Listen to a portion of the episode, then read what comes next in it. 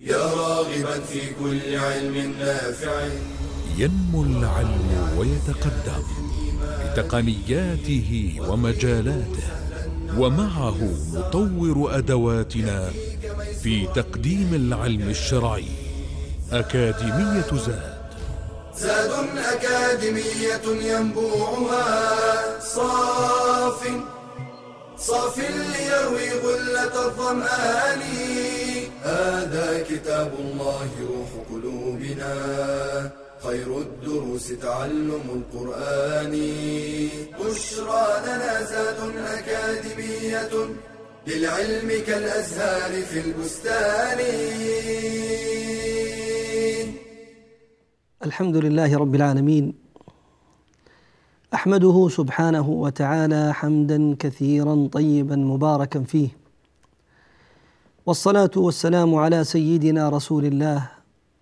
اللهم صل وسلم وبارك على عبدك ورسولك محمد وعلى آله وأصحابه أجمعين. سبحانك لا علم لنا إلا ما علمتنا إنك أنت العليم الحكيم. اللهم علمنا ما ينفعنا وانفعنا بما علمتنا وزدنا علما. ما شاء الله كان. ونعوذ بالله من حال أهل النار. اللهم لا سهل إلا ما جعلته سهلا وأنت تجعل الحزن إذا شئت سهلا. اللهم ارزقنا الإخلاص والتوفيق والقبول والعون إنك ولي ذلك والقادر عليه. ثم أما بعد أيها الأحبة الكرام السلام عليكم ورحمة الله وبركاته. واهلا وسهلا ومرحبا بكم في هذا اللقاء المتجدد معكم. ونحن نعيش وإياكم مع كتاب الله تبارك وعز وجل. وكنا قد بدأنا الحديث في اللقاء الماضي عن سورة المطففين.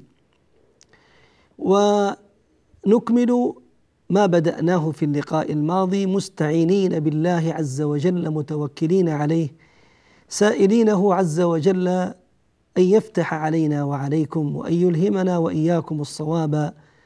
والقبول في الأقوال والأعمال. يقول الله تبارك وعز وجل كلا إن كتاب الفجار لفي سجين. الآيات الماضية في أول السورة التي ابتدأها سبحانه وتعالى بقوله ويل للمطففين.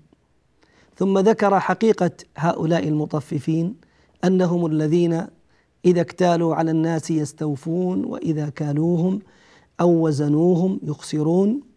ثم ذكرهم سبحانه وعز وجل بما سيكون في يوم القيامة وأنهم لو كانوا على يقين بوجود ذلك اليوم العظيم وأنهم سيقفون بين يدي الله تبارك وتعالى فيحاسبهم على كل صغيرة وكبيرة ما كان ذاك حالهم. فقال تعالى لهم ألا يظن أولئك أنهم مبعوثون؟ ليوم عظيم يوم يقوم الناس لرب العالمين.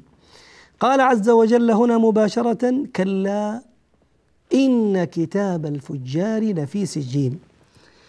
كلا هذه الكلمة كما ذكرنا هي يراد بها الردع والزجر. فالله عز وجل يردع أولئك المطففين الذين إذا اكتالوا على الناس يستوفون وإذا كالوهم أو وزنوهم يخسرون. ويبين لهم سبحانه وتعالى أن الأمر ليس كما عنيتم وليس كما فعلتم إنما هو أمر عياذا بالله أعظم مما تتوقعون. فإنكم بتلك الأفعال التي فعلتموها ومنها التطفيف في المكيال تستحقون بذلك أن تكونوا فجارا والفجار عياذا بالله مصيرهم إلى سجين. كلا إن كتاب الفجار لفي سجين. هذا الكتاب الذي كتبت فيه أعماله كتبت فيه أعمالهم ووضعت عياذا بالله فيه أرواحهم الخبيثة هذا الكتاب في سجين. سجين قال أهل التفسير المراد بها كما يروى عن ابن عباس وعن غيره أنها عياذا بالله الأرض السفلى. الأرض السفلى. أي أنهم في قاع الأرض السفلى في بئر هناك عياذا بالله. تحبس تسجن. تلك الأرواح الخبيثة هناك أسأل الله. أن يعيذنا وإياكم من تلك الأرواح الخبيثة. وفي حديث البراء بن مالك المشهور الذي أخبر فيه عليه الصلاة والسلام عن رحلة هذه الروح بعد خروجها من جسد الإنسان. إذا خرجت روح ابن آدم من جسده وأخذتها الملائكة فصعدت بها إلى السماء فاستفتحت لها أبواب السماء.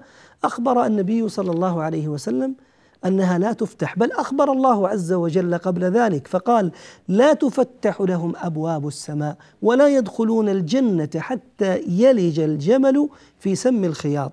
هناك ينادي مناد من السماء بعد أن يعرف قبح تلك الروح وقذارتها أعيدوا هذه الأرض أو هذه الروح إلى الأرض إلى هذه السجين إلى هذه البئر النتنة إلى هذه الأرض الموحشة التي هي بعض الأرض السابعة التي تحبس فيها عياذا بالله أرواح هؤلاء الفجرة.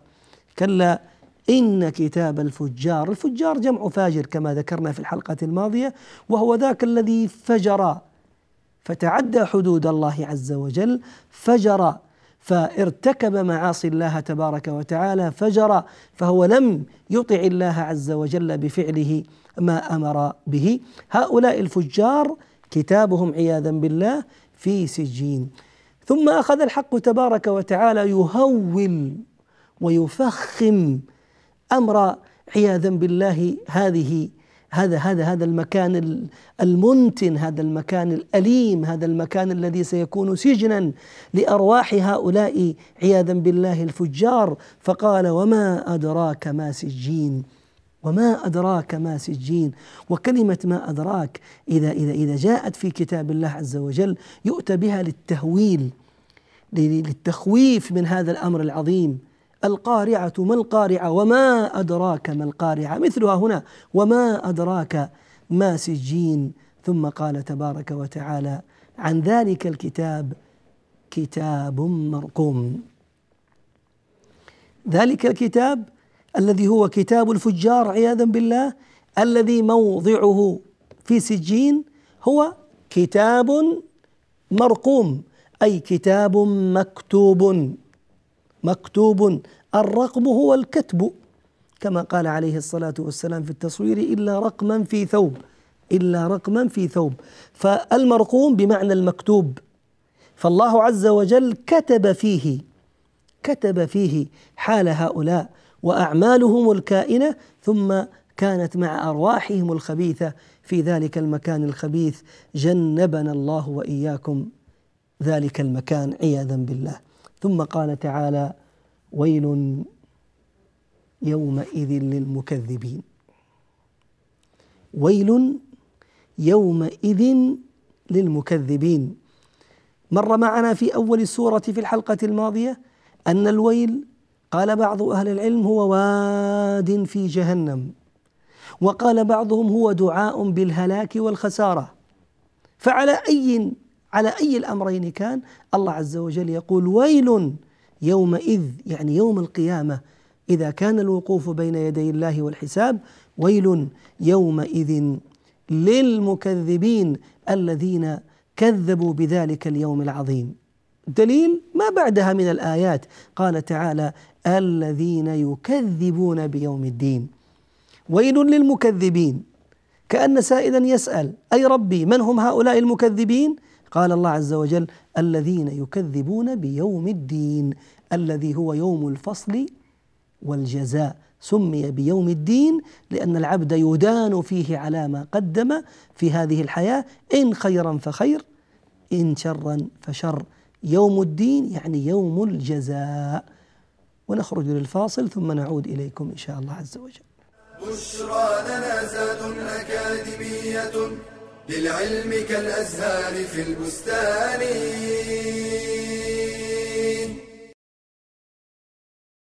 ما أوثق العلاقة بين العلم والعمل؟ العلم شجرة والعمل ثمرة.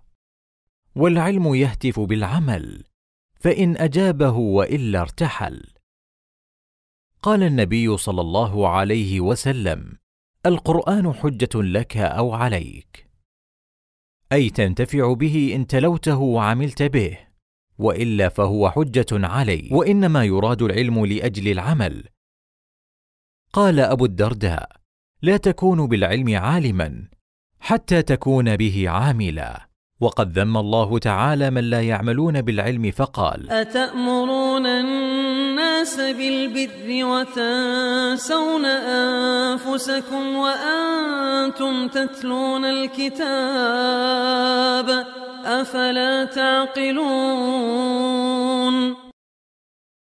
وقال صلى الله عليه وسلم مثل العالم الذي يعلم الناس الخير وينسى نفسه كمثل السراج يضيء للناس ويحرق نفسه والعلم النافع يورث خشية الله. قال تعالى إنما يخشى الله من عباده العلماء.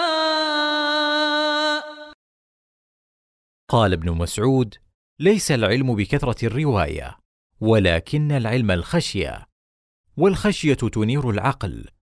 قال تعالى واتقوا الله ويعلمكم الله. أي أن تقوى الله وسيلة إلى حصول العلم فمن صدق العلم بالعمل كان قدوة للمتعلمين. ومن خالف فعله قوله كان من الممقوتين. يا أيها الذين آمنوا لم تقولون ما لا تفعلون؟ كبر مقتا عند الله أن تقولوا ما لا تفعلون. بشرى لنا زاد أكاديمية للعلم كالأزهار في البستان. حياكم الله أيها الأحبة. أهلا وسهلا ومرحبا بكم. عدنا إليكم بعد الفاصل. وكنا نتحدث عن وعيد الله تبارك وتعالى الذي جعله لأولئك المكذبين بيوم الدين. فقال عز وجل ويل يومئذ للمكذبين الذين يكذبون بيوم الدين. وكأن سائلا يسأل فيقول ما الذي جرأ هذا الإنسان هذا المكلف على أن يكذب بيوم الدين؟ أو من هو ذلك المكذب؟ ما هي سمات ذلك المكذب الذي يكذب بيوم الدين. فقال تبارك وتعالى وما يكذب به إلا كل معتد أثيم. لا يمكن أن يكذب بيوم الدين إلا كل معتد أثيم. قال الله عز وجل وما يكذب به. الضمير هنا يعود على على يوم الدين. وما يكذب به أي بيوم الدين إلا من توفر فيه أمران. خصلتان تشقي صاحبهما. الخصلة الأولى أنه معتدي. معتدي على ماذا؟ على حدود الله. على حدود الله. ومعتدي على مناهي الله فيفعلها. ومعتدي على أوامر الله عز وجل فتركها. إذن هو معتدي صفته الاعتداء على الخالق وعلى الخلق وعلى نفسه عياذا بالله. أثيم كثير الإثم عياذا بالله منغمس فيه. هذا يدلنا أيها المباركون أن من اتسم بهذين نعوذ بالله أو بهاتين الصفتين فإنه ربما يصل إلى مثل هذه الحالة السيئة. الاعتداء الاعتداء و عياذا بالله كثرة الإثم فإنهما دليلان على أن هذا المعتدي الأثيم عياذا بالله إما مكذب بيوم الدين وإما إيمانه بيوم الدين إيمان ناقص هو الذي قاده لمثل هذه الحالة المزرية التي يعيشها عياذا بالله. وما يكذب به إلا كل معتد أثيم. إذا تتلى عليه آياتنا قال أساطير الأولين. سبحان الله كأن هذه الآيات يعني تأتي في كل لحظة جواب على سؤال. كما لاحظتم في الفقرة الماضية وما يكذب به إلا كل معتد أثيم كأنها جواب لذاك الذي يسأل من هو المكذب بيوم الدين.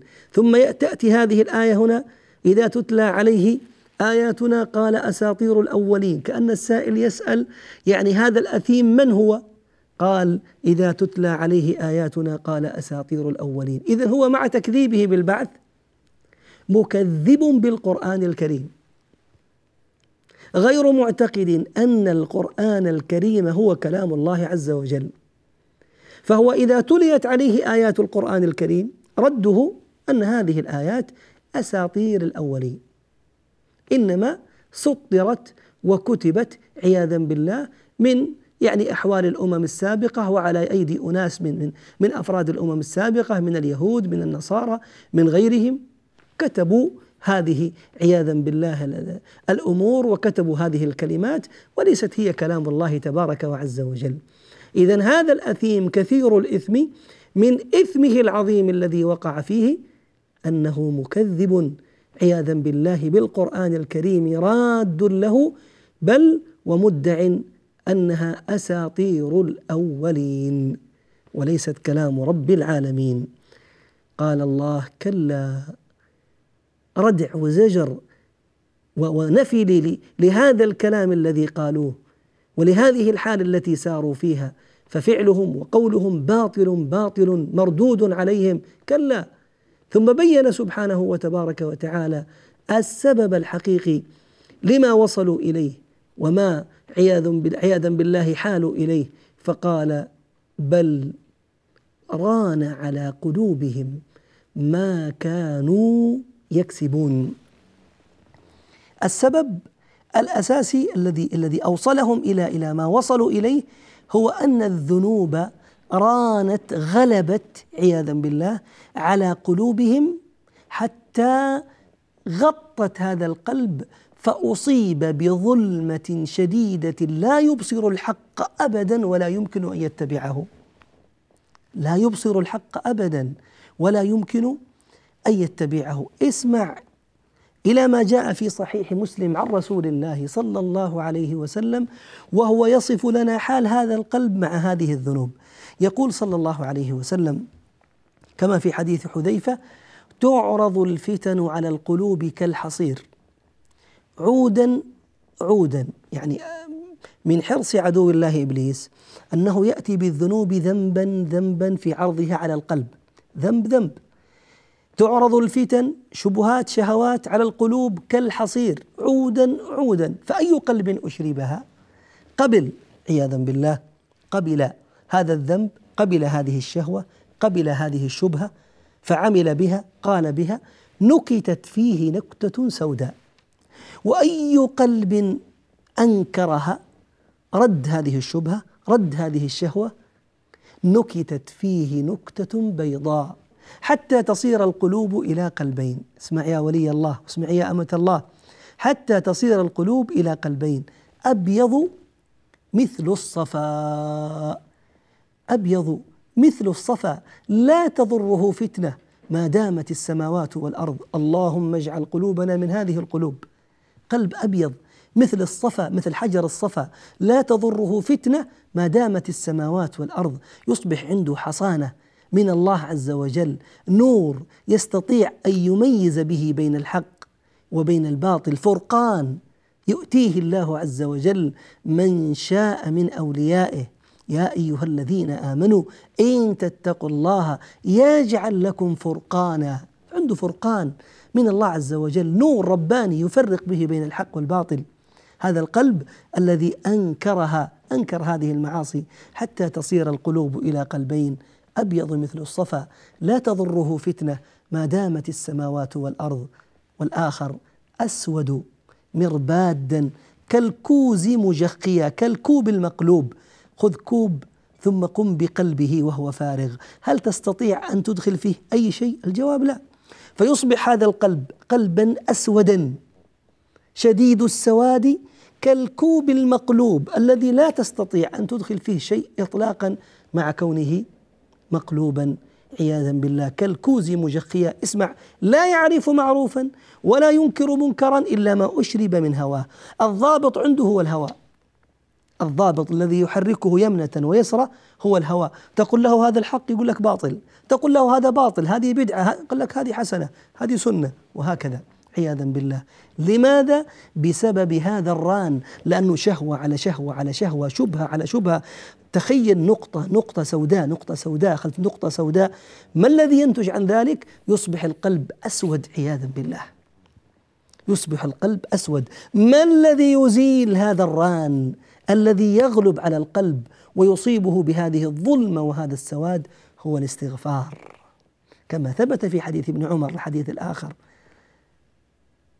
إذا استغفر العبد ربه عز وجل ولهذا من رحمة الله ومن كرمه وحلمه على أوليائه الله يجعلنا وإياكم منهم أن العبد إذا أذنب الذنب يمهله الله عز وجل في بعض الروايات ست ساعات. يقول للملك انظر عبدي انتظر لا تكتبها فلعله أن يستغفر. فإذا استغفر تمحى ولا يكتب عليه تلك السيئة. فإن لم يستغفر كتبت واحدة ولكن أخي واحدة مع واحدة مع واحدة مع واحدة حتى يصاب هذا القلب الظلمة الشديدة عياذا بالله الله يحمينا وإياكم. إذا الاستغفار هو تلك المطهرات والمزيلات التي تقوم بتطهير هذا القلب وإزالة ما يعلق به من هذا السواد المتكرر. قال الله كلا. حال هؤلاء كلا. بل السبب الحقيقي فيما هم فيه ران على قلوبهم غلب على قلوبهم هذا الران هذا السواد ما كانوا يكسبون. فيثبت الله عز وجل لهم الكسب في هذه الآيات. وأن لابن آدم أن لابن آدم كسبا يكسبه بأعماله إن خيرا فخير وإن شرا فشر. فكان كسبه هو السبب فيما وقع فيه من سواد قلبه عياذا بالله. وظلمته. كلا إنهم عن ربهم يومئذ لمحجوبون وللحديث بقية إن شاء الله بعد الفاصل. نلقاكم على خير. بشرى لنا زاد أكاديمية للعلم كالأزهار في البستان.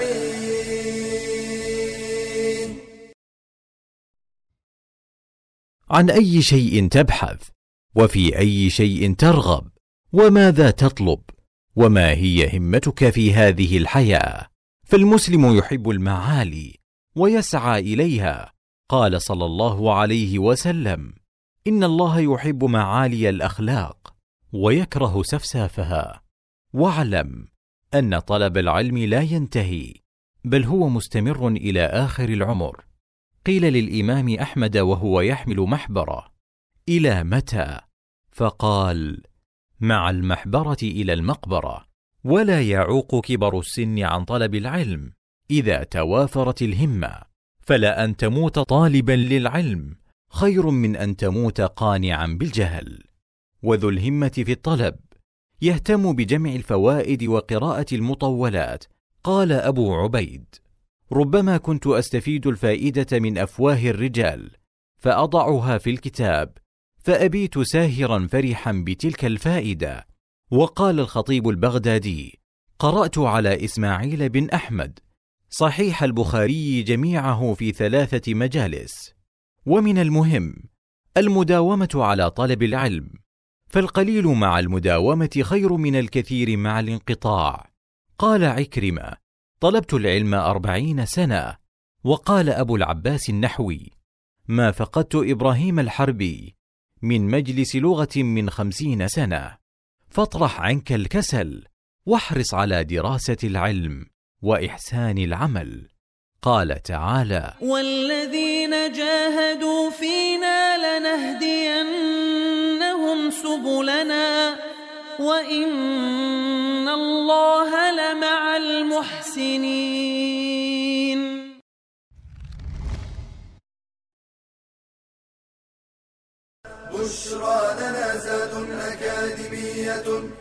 للعلم كالأزهار في البستان. حياكم الله أيها الكرام. أهلا وسهلا ومرحبا بكم. عدنا إليكم بعد الفاصل وكنا نتحدث قبل الفاصل عن السبب الذي جعل أولئك المعتدين الآثمين يفعلون ما فعلوا وهو تكالب وتراكم ذلك الران تلك الظلمة على قلوبهم التي أوصلتهم عياذا بالله لتلك الحال. ثم أخذ الحق تبارك وتعالى يبين شيئا من عقابهم الذي سينالونه في ذلك اليوم العظيم. فقال عز وجل كلا أيضا يأتي بهذه الكلمة التي تحمل معنى الردع والزجر لهؤلاء عياذا بالله. إنهم أي هؤلاء المكذبين بيوم الدين هؤلاء المعتدين الآثمين كلا إنهم عن ربهم يومئذ لمحجوبون. يا خسارة هؤلاء يا حرمان هؤلاء إنهم من وعيدهم الذي توعدهم الله تبارك وعز وجل به أنهم سيحجبون عن رؤية الله تبارك وتعالى يوم القيامة. يحجبون عن رؤية الله تبارك وتعالى يوم القيامة. ولا شك أن رؤية الله عز وجل يوم القيامة هو أعظم نعيم أهل الجنة وأعظم نعيم أهل الإيمان فإنهم سيرون ربهم تبارك وتعالى على أرض المحشر وسيرون ربهم كذلك في جنة الخلد. أسأل الله بأسمائه الحسنى وصفاته العلى أن يرزقنا وإياكم لذة النظر إلى وجهه الكريم. في غير ضراء مضرة ولا فتنة مضلة. هؤلاء أهل الإيمان سيكرمون وينعمون ويشرفون برؤية وجه الله تبارك وتعالى في ذلك الموقف العظيم. هؤلاء الكفرة الفجرة المعتدين الآثمين يحجبون عن الله تبارك وعز وجل. أما إثبات الرؤية فإن الأدلة فيه كثيرة من الكتاب ومن السنة وقد بلغت من السنة حد التواتر. وأما في هذه الآية فإن حرمان الله عز وجل للكافرين برؤية رب العالمين هو إثبات في الجهة الأخرى لرؤية المؤمنين لله عز وجل. فهذا هو يعني الذي يفهم من مفهوم المخالفة. فما دام أنهم سيحجبون أعني أهل الفجور وأهل التكذيب بيوم الدين يحجبون عن الله عز وجل. اذا إن أهل الإيمان لن يحجبوا وسيرون ربهم تبارك وتعالى. وقد استدل بمثل هذا الإمام مالك والإمام الشافعي على رؤية المؤمنين لربهم تبارك وعز وجل. ثم إنهم أي هؤلاء أهل التكذيب ثم إنهم لصال الجحيم. سيصلونها يصلون إليها ويعذبون في الجحيم. وقد مر معنا قبل الآن أن الجحيم هو اسم يطلق على ما بعد قعره وكثرت ناره. وكذلك هي عياذا بالله تلك النار التي أعدها الله عز وجل للعصاة الطغاة المعتدين على حدوده. فهم صالوا الجحيم ثم يقال لهم من باب التوبيخ والتقريع. لحالهم الذي كانوا فيه ووصلوا إليه. ثم يقال هذا الذي كنتم به تكذبون. هذا الذي كنتم به تكذبون هذا العذاب الذي تصلونه الآن. هذا العذاب الذي تعذبون فيه الآن. هذا الذي كنتم به تكذبون فقد كذبتم بالبعث وكذبتم بالحشر وكذبتم بوقوفكم بين يدي الله عز وجل. كذبتم أنكم ستلقون هذا المصير وأن هناك جنة ونار أن هناك ثواب لأعمال صالحة وأن هناك عقاب لأعمال سيئة. كذبتم؟ هذا هو سترونه الآن. تشاهدونه بأم أعينكم فيقال لهم ذلك زيادة في تقريعهم وزيادة عياذا بالله في في في وعيدهم وتوبيخهم هذا الذي كنتم به تكذبون. ثم تنتقل الآيات وينتقل السياق القرآني إلى باب آخر كما عهدناه في كتاب الله تبارك وتعالى أنه إذا ذكر جزاء الفجار أن يذكر تبارك وتعالى جزاء الأبرار من باب المقابلة. وهذا متكرر في كتاب الله تبارك وعز وجل. فقال الله عز وجل بعد ذلك كلا إن كتاب الأبرار لفي عليين. اسمع يا عبد الله الآيات الماضية الله عز وجل يقول كلا إن كتاب الفجار لفي سجين. هنا كلا إن كتاب الأبرار لفي عليين. الأبرار قلنا جمع بار. الأبرار جمع بار. والمراد بالبار هو ذلك المتقي لله تبارك وتعالى. ذلك المتقي لله الذي فعل ما أمر الله به وابتعد عما نهى الله عز وجل عنه وزجر وأدى ووفى بما عاهد عليه الله سبحانه وتبارك وتعالى. فيقول الله عز وجل ان كتاب الابرار لفي عليين. وعليين في السماء السابعه. ليس فوقه الا عرش الرحمن تبارك وتعالى. ولهذا روح المؤمن كما جاء في حديث البراء بن مالك الذي ذكرناه انفا في حال الكفار عياذا بالله.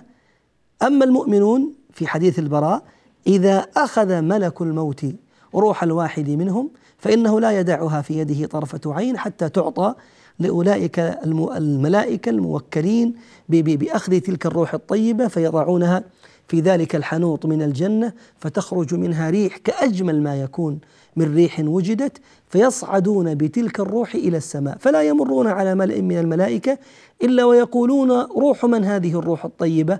فيقولون روح فلان ابن فلان. بأحب أسمائه التي كان يحب ان يسمى بها في الدنيا. فيصعد بها بهذه الروح إلى السماء الدنيا. روح من؟ فيقال روح فلان. فتفتح لها أبواب السماء. ليس حالها عياذا بالله كالفاجر الذين قال الله فيهم لا تفتح لهم أبواب السماء. لا, لا. هؤلاء تفتح لهم أبواب السماء ويستمرون في ذلك الصعود فتكون أرواحهم التي كتبوا فيها وكتبت فيها أعمالهم في عليين. كلا إن كتاب الأبرار لفي عليين. وما أدراك ما عليون. شوف هذا التفخيم لحالهم. يفخم الله عز وجل. أمر هؤلاء الذين يعيشون في هذه الدرجة العلية. وما أدراك ما عليون. كتاب مرقوم. أي أن كتابهم كذلك مكتوب عليه حالهم وأمرهم وما كان من ذلك. فهو مختوم هناك موجود في عليين إلى أن يأذن الله عز وجل لتلك الأرواح بالوصول إلى الأجساد في اليوم الآخر. كتاب مرقوم قال الله عز وجل يشهده المقربون. الله!